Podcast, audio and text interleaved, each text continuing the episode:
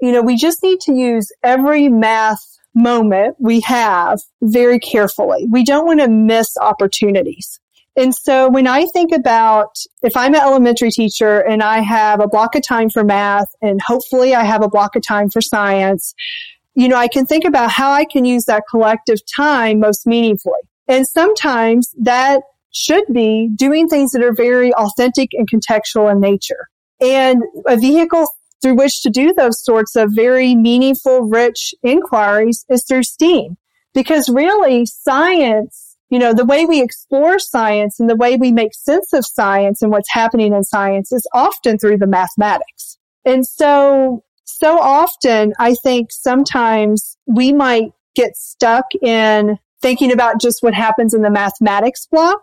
But I think we have to think beyond that. So many schools now have STEM or STEAM labs. But are we this is Sarah Bush, an associate professor of K to 12 STEM education from the University of Central Florida. She's on the board of directors for the National Council of Teachers of Mathematics, and she's co-authored the book Step into STEAM. We sat down with Sarah to get the inside scoop on what STEAM is, how it looks in real classrooms, why we should be considering this approach, and how we can get started. Hit it!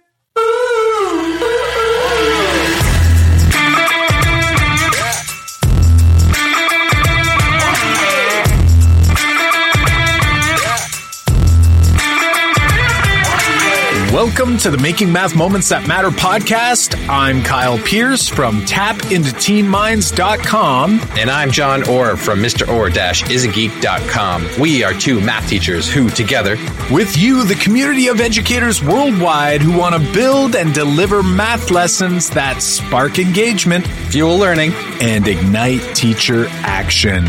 Are you ready for this jam packed episode, Jon?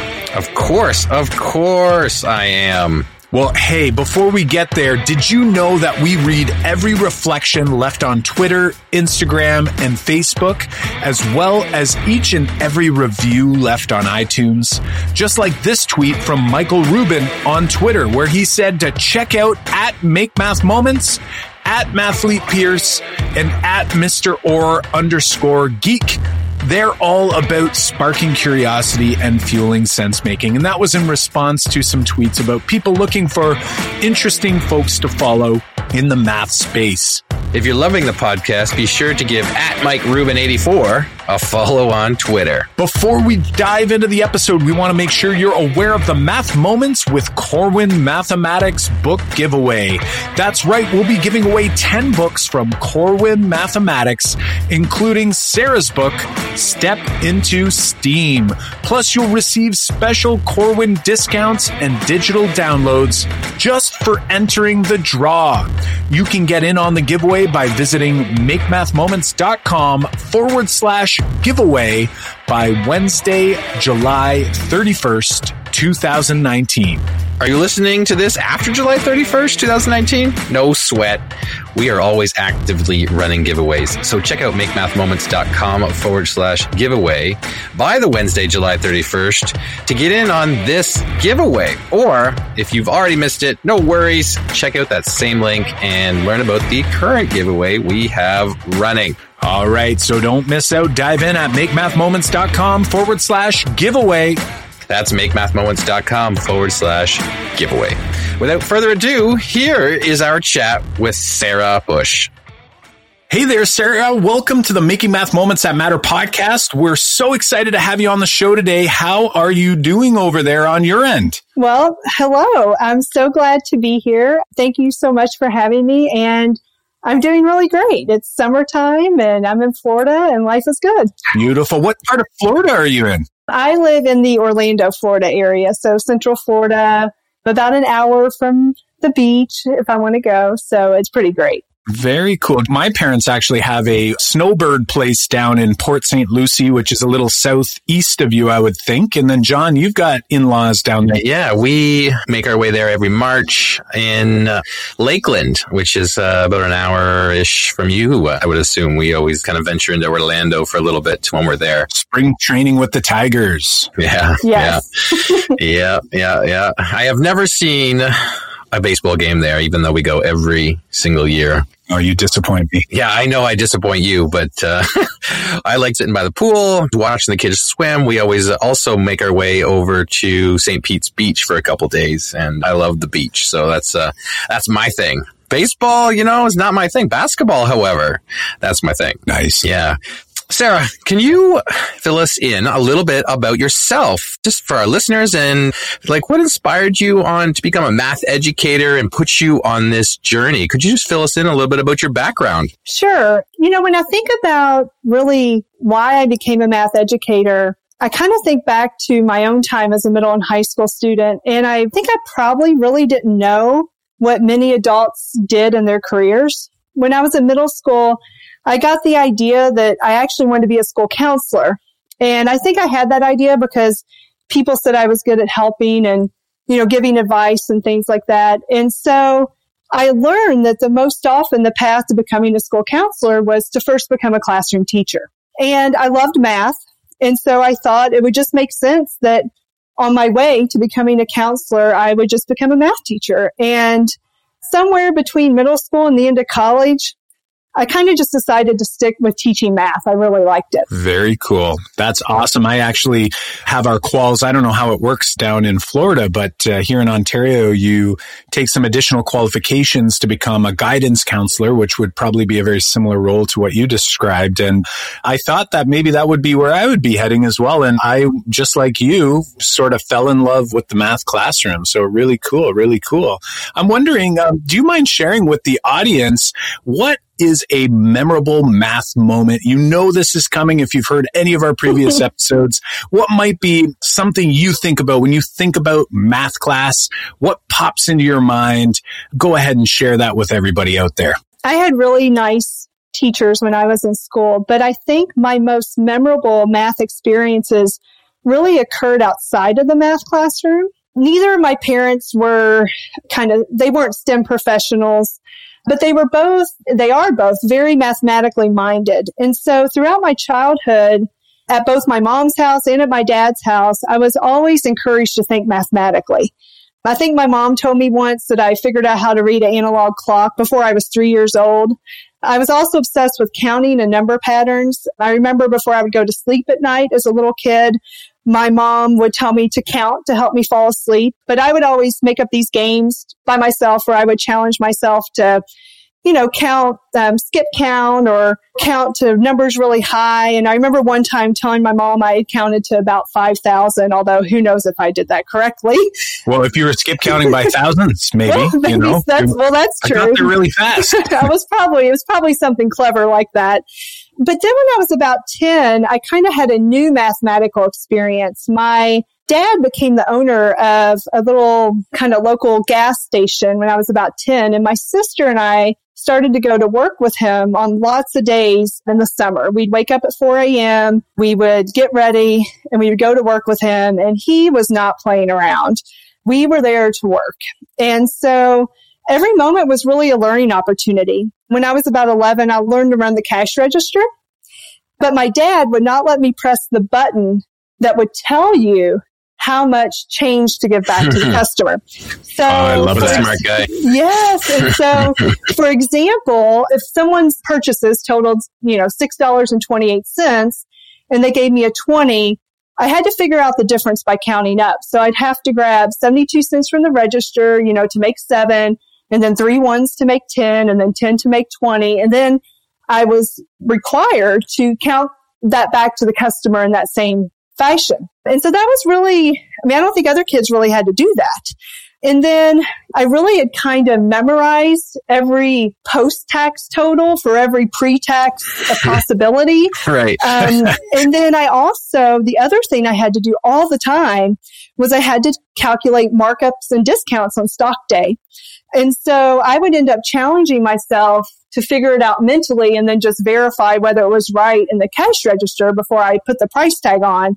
But I was just constantly, you know, had these like mathematically minded challenges that were very focused on number sense. And so really to me, it was my out of school mathematics moments that were empowering, meaningful, and like really served a purpose. Right, right. I can definitely hear that. And actually, you're reminding me a lot of but going back to the counting before bed. If you heard the Dan Finkel episode, he had mentioned that that was sort of how he remembers himself growing up as yeah. that kid in the back of the, you know, back seat of the car and thinking about patterns and just kind of playing around with it and just thinking about all these we'll call them like built-in challenges that your dad had had you accustomed to doing. Yes. Like those are the types of things that we tend to try to provide parents with when we try to build that home school connection, right? Trying to give parents opportunities. Hey, when you're cooking and, you know, you're going to be mixing, mm-hmm. you know, this much flour and this much sugar and, you know, to get the kids in there and just to challenge them. And let's not worry so much about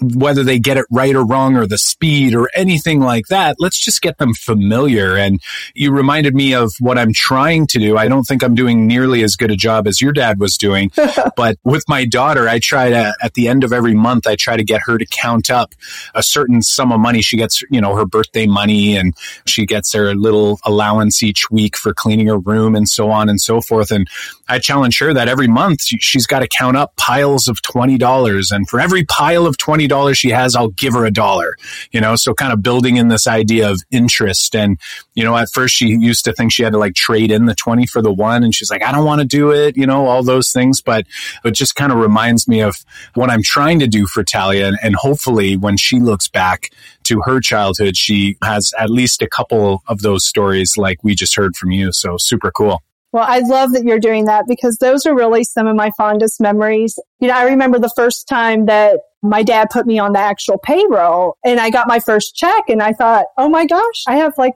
a hundred dollars to spend. And, but I didn't because I was quickly told by my parents that I could spend one third on what I wanted. one third had to buy my school clothes because since I was now, you know, a working woman, I had to buy my school clothes and one third had to go in savings. Yikes. And so I quickly learned how fast money really goes for adults, right? I didn't like it in the moment, but it was a great lesson. I'm wondering what you had to do with the last penny. It was bucks, I think. But yeah. I'm sure I argued to keep that for what I wanted, but I don't yeah. remember. What, like, I was just thinking, like, what a wonderful way to build that mental number sense, those mental calculations at such a young age. And I just reflect on myself, and I didn't have that experience. I was the person that was good at math, but I was good at like book math. I was good at following the procedures in class, and I went on to be, you know, to do math at university. And, you know, I don't think I developed good mental math skills for adding, subtracting, you know, multiplying, dividing until I was a math teacher. Like, and even it was years after I was a math teacher. So, like, I was the kid in calculus still counting on my fingers when I had to subtract things or going right to my calculator. You know, I didn't have those mental skills. You know, always my dad would always be like, what are you doing? And I was like, well, this is what I feel like I have to do here to answer, you know, this simple, maybe subtraction problem. And, you know, it wasn't until years later where that that I started to, to just do these simple adding up, like you suggested, in my head quicker and, you know, go to benchmarks to start to multiply or add. And, and I'm just reflecting on you as a teacher, knowing those skills early in your career and how you could help your students with those number sense skills early on. Whereas I never even thought to even suggest those to my students because I didn't even think of hmm. them. Well, that is interesting. You know, I think that, well, I think we all probably regret lots of things we did our first few years of teaching. yeah. yeah. But you reminded me of a, a pivotal moment I had that was maybe during my second or third year of teaching. And I remember one day it was in between class periods and, you know, I taught middle school. So all the kids were moving to the next class and it was crazy. And I remember I saw my principal in the hallway and he said something about one of the students in my class, their mom or dad had called him and was basically saying how glad they were that their daughter was in my math class because I made it so easy for her. And I know he meant that as a compliment. And I think what they meant partially was, you know, I explained it in a way, but then I made me realize that, oh my gosh, I was helping way too much. And, you know, I don't want it to seem easy, right? At all. And we weren't thinking universally, or at least I wasn't about terms like productive struggle and things like that. But I had this moment where I thought, ooh, that's not what I wanted to accomplish. And that that was an important moment for me as a newer teacher that actually reminds me early in my career, I thought the name of the game of being a good teacher was to try to make it as easy as possible. And boy, was I wrong. Like I was able to help students feel successful, but I don't think they experience the same success that you just described where from your experience when you were younger and, you know, building that fluency and just that ability to take situations and kind of work with them. So I think we all tend to fall into that trap. And instead of really finding the beauty of the math and really finding the enjoyment in the struggle, we tend to sort of try to strip that struggle away. And while that might be helpful for, you know, inflating grades. I don't know how helpful that is for the long run, right? And for students walking away feeling like they benefited other than just not feeling like they couldn't do the math. So, I mean, there is some benefit there, but I think aiming for that struggle is so huge.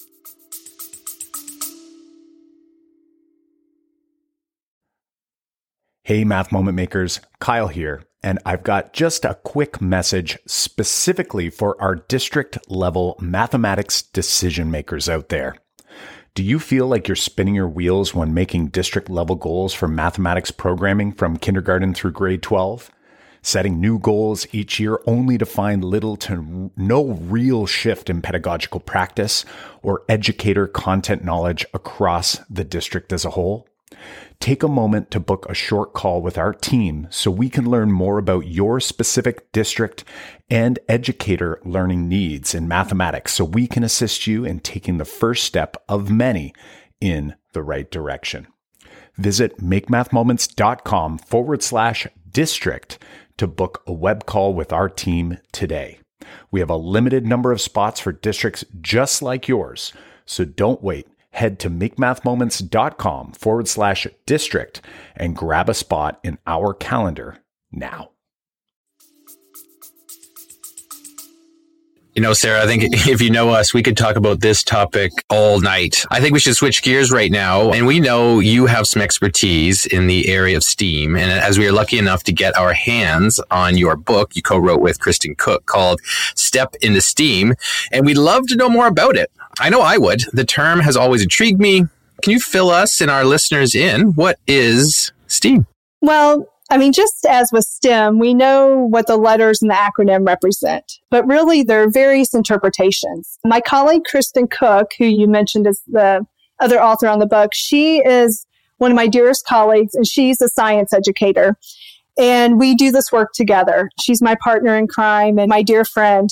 But our view of STEAM education is really a deeper, authentic dive into the mathematics and science content and practices with kind of meaningful and natural integration of engineering components, the arts and technology. You know, if we're thinking about mathematics, it's really about using mathematics to make sense of the world.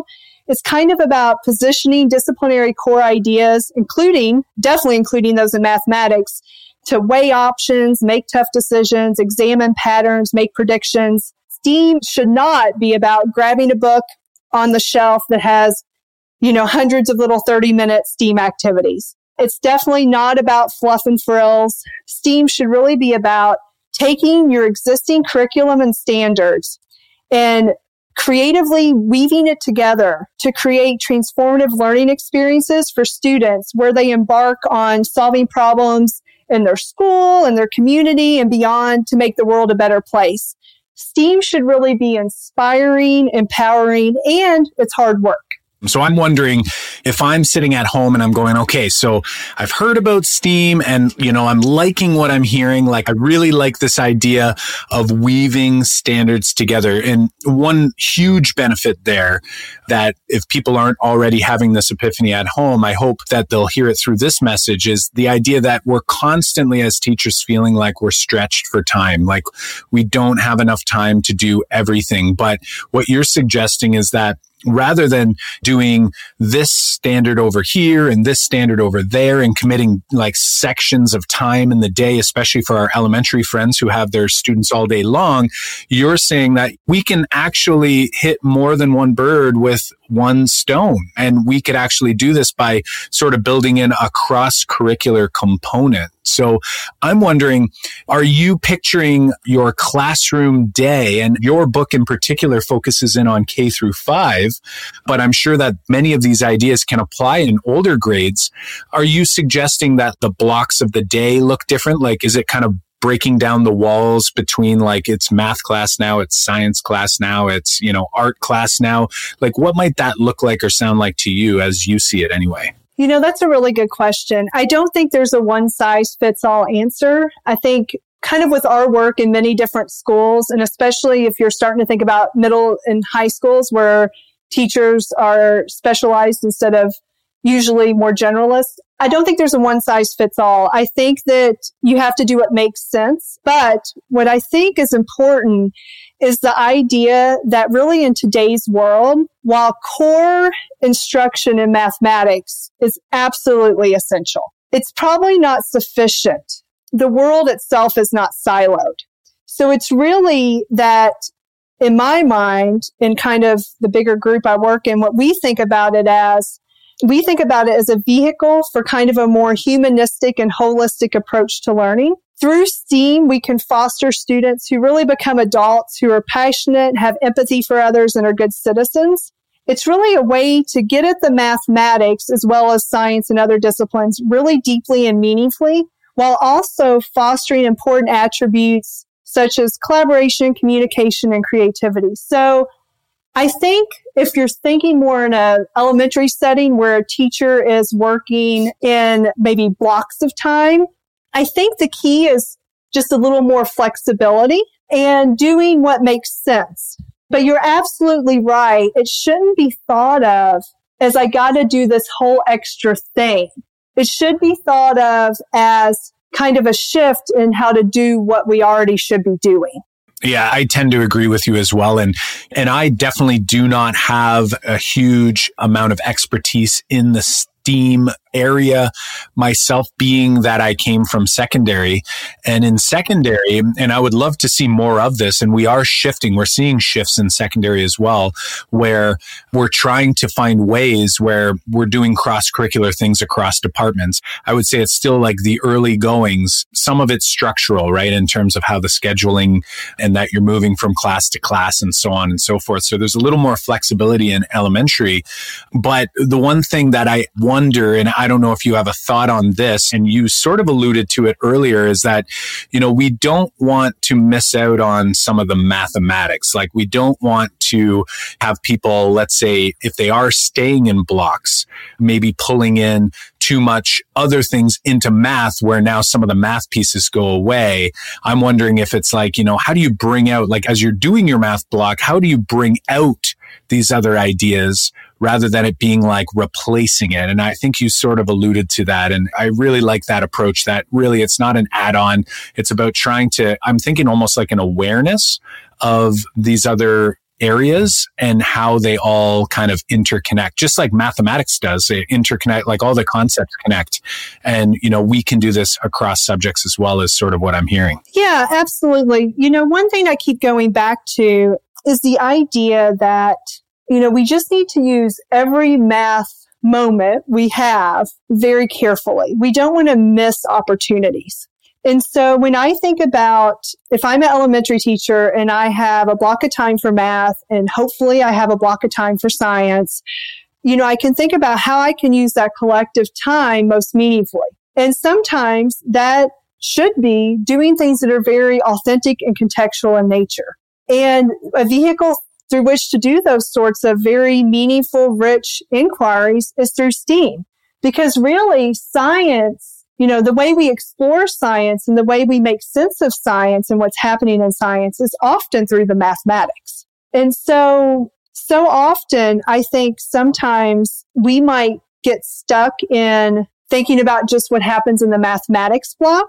But I think we have to think beyond that. So many schools now have STEM or STEAM labs, but are we missing mathematics learning opportunities in those because we're not fully embedded in that work? I would hate to see great conceptual learning happening in a math block and then students going to a STEM or STEAM lab and great learning happening, but math connections and opportunities are missed. So, you know, I think as a math ed community, we're the math ed experts collectively as a community. And so no one else is better equipped to do the math part of STEAM right. That's our job.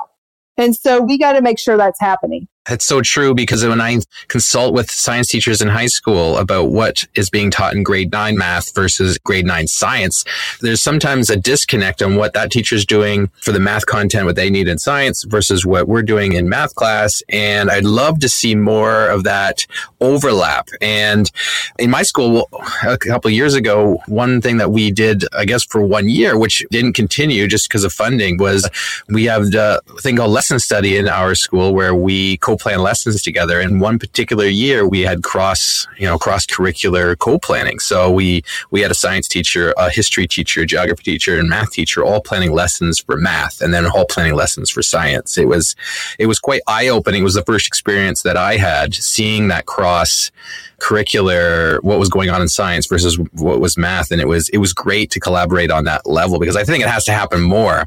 Because I don't think in our in Ontario here our curriculum melds that way. So it doesn't meld together in grade 9 the two curriculums as nicely as I'd like to see in the future. But definitely we'd want more of that going on in high school like it can be in elementary school for sure yeah, I agree. All the work we've done, when I think about it applying in middle and high school, you know, it just looks a little different because students go from class period to class period, but the fundamentals of how the planning and implementation would happen and how the disciplines interconnect is all the same. So I love that you had that experience. That sounds really cool. It's interesting too, because, you know, what I've noticed when I do have opportunities like Jon's mentioned to look at different subject areas and really start to compare and contrast the curriculum in, let's say, grade nine, where, you know, I look at science and math and you start to see how they do complement each other. But unfortunately, you know, the documents are typically siloed into subject areas, right? And further so within the documents, oftentimes siloed by concept. And it makes it so difficult to see those connections on our, when we had Jo Boaler on, she had mentioned that, you know, when we write curriculum, we do it in a way where we silo it so that it's manageable for the teacher to consume. But by doing so and by making it in these little bite sized chunks, we sort of miss all of those connections. So you imagine if that's happening within one course like mathematics, how much more work and I guess how much more we have to pay attention when we look at different curriculums from different subject areas to see that there are those connections there. We just have to start opening our eyes to it. I think that's a really interesting point. You know, that's part of the important work that has to be done when we implement STEAM is really thinking through and really allowing teachers a little more autonomy with what's being taught each day. I think when there's a little more flexibility, that's when some of the magic can happen. Uh, this is fantastic. Let's dive a bit deeper on this. Imagine I'm a teacher and I just learned that STEAM represents science, technology, engineering, arts, and math. And I'm wondering, what does this look like? Do you mind sharing like an example, like an in-class example, maybe one from your book, maybe one of your favorites, or even, uh, you know, for us newbies just learning about this for the first time? So you'd like an example of like an actual inquiry in the math and science? Yeah. Like, okay. like what would it look like in a classroom? You can pick a grade level. Like I'm just imagining so that we can uh, get a picture of what this would look like in a real room. So one of my favorite examples, which really happened, was at one of the local school districts, there was a kindergartner that arrived to school who was born without um, a lower arm and hand. And so the teacher approached a STEAM lab teacher at a neighboring school and asked if the STEAM lab teacher would like to engage their students in kind of an inquiry to develop a solution to the problem, which was that this kindergartner could not press Control Alt Delete to log on to the school computer. You know how desktops still do the Control Alt Delete to do your login. And so, anyways, the STEAM lab teacher was like, sure, that's a great inquiry. You know, it's authentic. It's happening in our community. And so the STEAM lab teacher approached a class of fourth grade students and his class of fourth grade students and said, here's what's happening in our community with this kindergartner and she needs our help. Would you all want to help design a solution? And the students were, I mean, so excited, right? Because naturally kids want to help. And so they embarked on a journey where they engaged, actually, they engaged in the design thinking process, which is kind of like the engineering design. We use the design thinking in our work, which is based out of the D school at Stanford. And the design thinking begins with developing empathy for the person or situation of need. And so this teacher started by engaging the students in a field trip around the school to see if they could do everything they needed to do with only one arm. And they found that they couldn't do all kinds of stuff like open heavy doors, use certain faucets, you know, all kinds, you know, carry their lunch tray, all those sorts of things. And so the students became so passionate about solving this problem because they realized, you know, how hard it must be. So anyways, they engaged in research on the skeletal system and muscular system. And then the STEAM lab teacher told the students that he told the students the girl's height, but did not tell them how long her other lower arm and hand was. So they had to use proportional reasoning to estimate how long her lower arm and hand would be because they knew they needed to design some tool that would be proportional to her body. And so they ended up using their height to arm ratio to figure out this kindergartners because they knew the kindergartner was smaller than they were as fourth graders. So they engaged in this great proportional reasoning they did all kinds of stuff with measurement conversion because what they ended up doing was they decided they needed to create a 3D printed prosthetic. And in order to do that, they first made physical prototypes and then they created like a blueprint of something they would eventually use Tinkercad design software to then fabricate on the 3D printer. So they were working in inches and then they used Tinkercad, which was um, programmed to first show up in millimeters. And so they were engaged in all of this great mathematics about proportional reasoning and measurement conversion and the size of units. And they were using math to make sense of this problem. And they had to get it right. You know, they had to develop something that was actually functional. And so they ended up after engaging in all the science and math and of course the engineering and the arts component was the aesthetics and the design because obviously they wanted to give this kindergartners something that looked good, you know, and then of course the technology with the uh, 3D printer and the design software.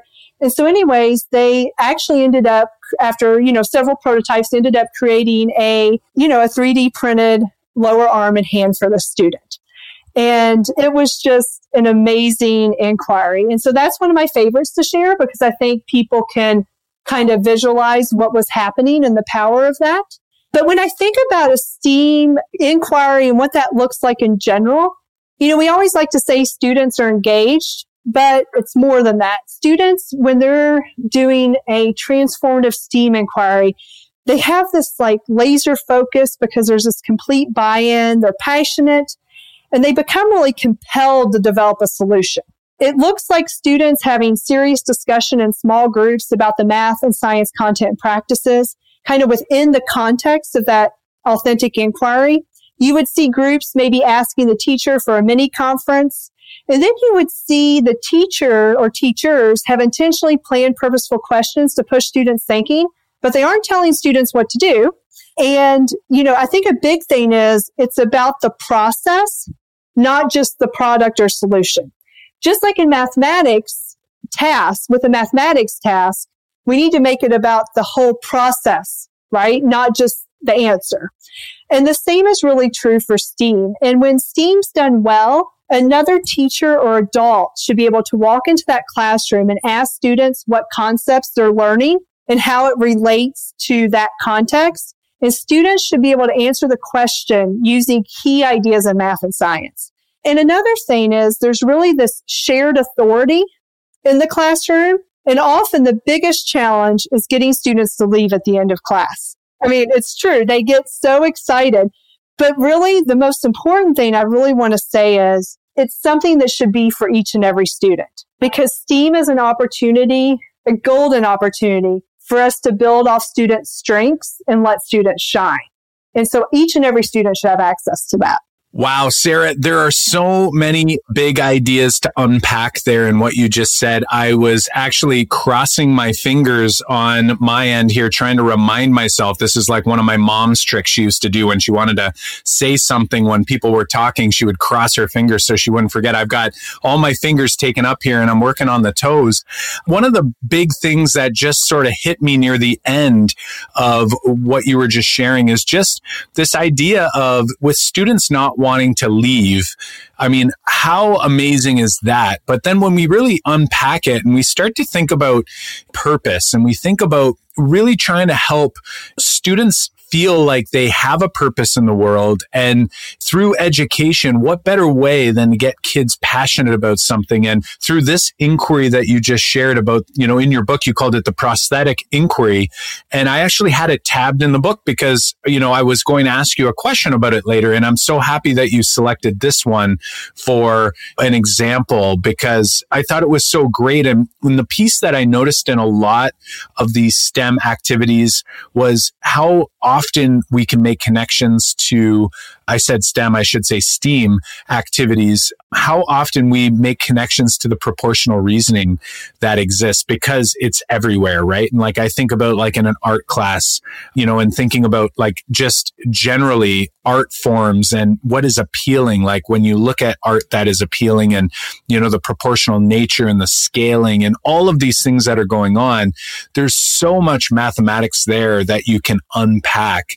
So what I heard from you is is that this STEAM idea is really trying to make connections across all of these essentially cross disciplinarian or cross disciplinary areas and cross curricular areas. And I'm wondering to myself, some might be out there wondering, like, okay, well, it sounds kind of like project based learning. And, you know, I'm wondering, there's so many different ways and so many different definitions for ideas out there. Do you see a difference? And if so, like, are they similar or are they different to you? Or is, you know, maybe is there a slight nuance? Or, oh, I'm just wondering of your perspective. If you look at STEAM and project based learning as maybe having some sort of intersection there. I think they definitely have an intersection. I know in our work, we focus more on problem based learning, which definitely has similarities with project based learning. But really our STEAM work is we really think of it as being grounded in both the design thinking framework and in problem based learning. And, you know, problem based learning is so foundationally grounded in really the entire process of working through an inquiry or problem and I think that that's the key takeaway. So I think there's, you know, there's quite a bit of overlap with the two. We talk about it as STEAM, you know, just thinking about it from the content lens, right? Schools approach things through a content lens. And so we think about STEAM as really a way to deeper dive into the mathematics and science content practices in a authentic interdisciplinary way.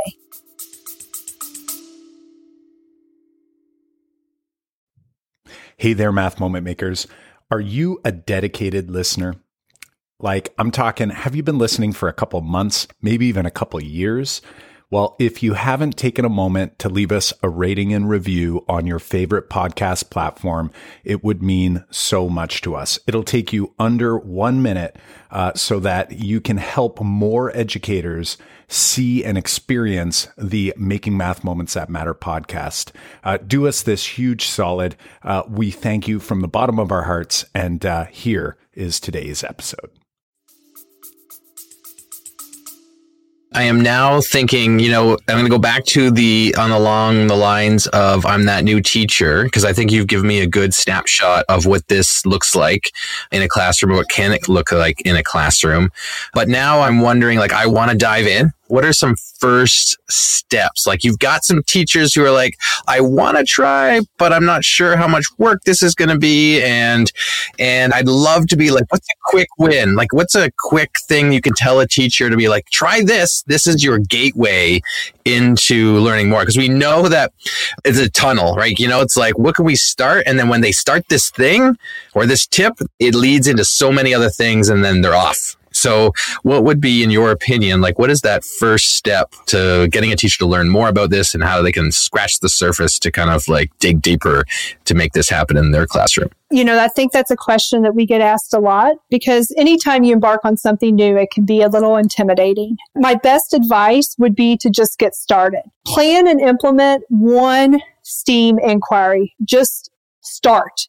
We've developed some tools like checklists and brainstorming prompts, things like that, that can really help to get the conversation started. And the cool thing about STEAM is it naturally helps you extend beyond the walls of your own classroom. So really it's an opportunity to enjoy the collaboration. And, you know, the other thing you just have to be okay with is that it's impossible to know and predict that everything that will happen during STEAM instruction. So what you just got to do is intentionally plan and get comfortable not knowing all the answers. It's really an opportunity for us as teachers to model lifelong learning with our students. But it's just about getting started. I think that when you're used to doing things a certain way and it's safe and comfortable, you know, it can be intimidating. So don't think about it as overhauling everything. Just try one.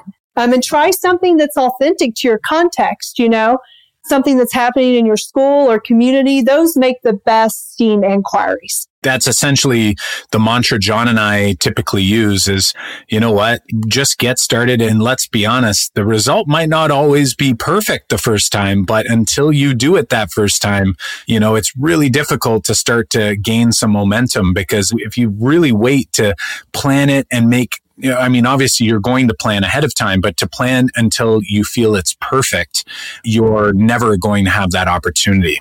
I heard this phrase the other day and it was like, sometimes we want A plus work all the time and A plus work in often case doesn't actually get done.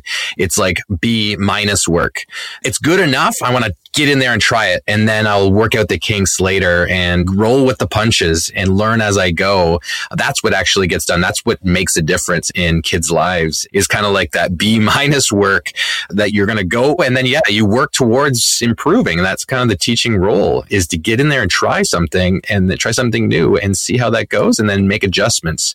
That's what you're doing with your students anyway. It's like, let's see how this fits for this student. And oh, that lesson didn't, or that technique didn't jive with that student's understanding of what they were doing. Let's try something else. Like this is something we do on a regular basis anyway. So yeah, getting started, just jumping in is a great tip. Well, you know, Sarah, I want to thank you as we're getting close to the end here. And for those who are listening and thinking about just getting started, I found that the book that both you and Kristin Cook had co-wrote together, Step into Steam, which is kind of focused in on grades K through five, I found that that really helped me gain a perspective of what that could look like in my classroom.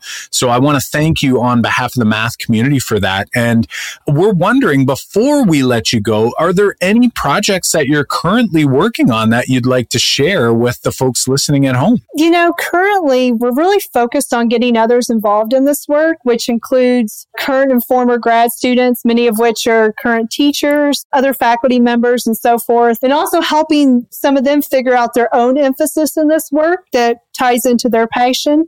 We, of course, are still learning ourselves. We have so much to learn. We've been doing this STEAM work for I would say about seven years, but we're still learning. We have so much to learn. And so we're continuing to grow our partnerships with schools as well as with educators and informal learning contexts and so forth. So we're just excited to keep working with, you know, working with people in STEAM and talking about it and learning more ourselves. We are definitely going to put, I think, a link to your book in the show notes. And Sarah, is there anywhere the people listening right now can connect with you further, like social media? Is there, you know, do we have a web page that you want to give out right now to the people listening? Where can uh, people find more about you? Sure. Um, they can find me on Twitter.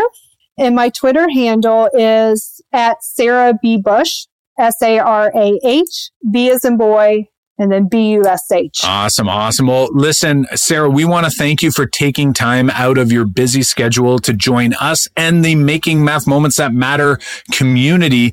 We've been inspired by this conversation. We know that the listeners at home are going to be eager to dive, or should I say, step into STEAM a little bit further. Thanks so much for hanging out with us. And hopefully we'll be able to circle back with you in a little while to see where you are in your own STEAM journey. That would be great. Thank you so much for having me. I really enjoyed talking with both of you. Thanks so much, Sarah. Thanks, Sarah. Have a great night. We want to thank Sarah again for spending some time with us and sharing her insights with both Jon and I and you, the Making Math Moments That Matter community. If you haven't checked out Sarah's book, Step into STEAM yet, what are you waiting for? Also, Sarah's book is actually one of the books we are giving away in the Corwin Mathematics Summer Book Giveaway. So get your name in on at makemathmoments.com forward slash giveaway. As always, how will you reflect on what you've heard from this episode? Have you written ideas down, drawn a sketch note, sent out a tweet, called a colleague? Be sure to engage in some form of reflection to ensure that this learning sticks. In particular, we're going to challenge you to reflect by sharing your biggest takeaway on Instagram. Be sure to tag us at Make Math Moments in your reflection. And don't forget about the Math Moments with Corwin Mathematics book giveaway. That's right, we're giving away those 10 books from Corwin Mathematics including Sarah's book, Step into STEAM. Plus, you'll receive special Corwin discounts and digital downloads just for entering the draw. So remember, you've got until Wednesday, July 31st, 2019 to get in at makemathmoments.com forward slash giveaway. And if you're listening after July 31st, don't worry about it.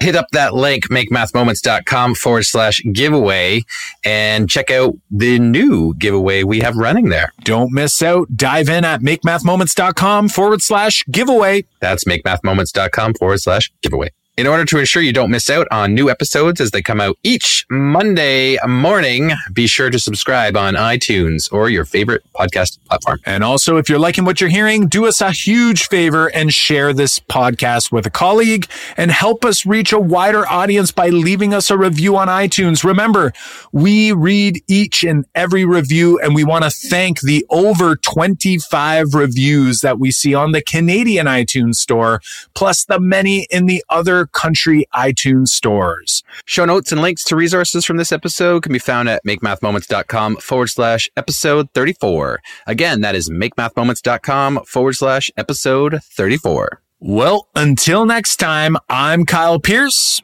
And I'm Jon Orr. High fives for us. And high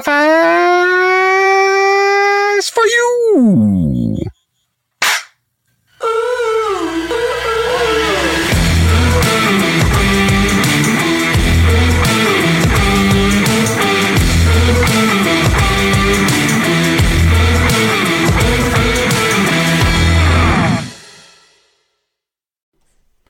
If you are a district leader of mathematics, a math coach, a math curriculum coordinator, a superintendent, principal, getting teacher buy in for effective math teaching practice is top of mind. And plans only go so far. You can make, you know, detailed plans and and carefully designed goals with clear objectives and key results that are measurable. But that can feel like it all falls flat if we can't engage our teachers in the work working with teachers who do not want to change their teaching practices is one of the most frustrating and challenging parts of our job.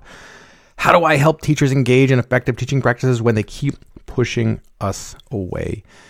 If you can't reach the tipping point in mass adoption of effective mathematics teaching strategies, then it's it's likely we won't see student improvement in mathematics. We have a free training, uh, an accompanying workbook for leaders of mathematics like you. Uh, the, math, the Make Math Moments team, myself, Jon, and Kyle walk you through our four stage process uh, we use with district partners to create clear, measurable, sustainable PD action plans, but more specifically on how to also get teacher buy in so that it drives student engagement. So, step one register for this free training, get your planning workbook. Um, and then watch the training. Schedule some time on your calendar so you can watch it and go through the workbook after completing that workbook, you're going to have a clear, measurable vision, action plan for mathematics to get more teacher buy in, but also be able to hit your goals for the 2024 2025 school year. So head on over to uh, makemathmoments.com forward slash four stages to start this free training.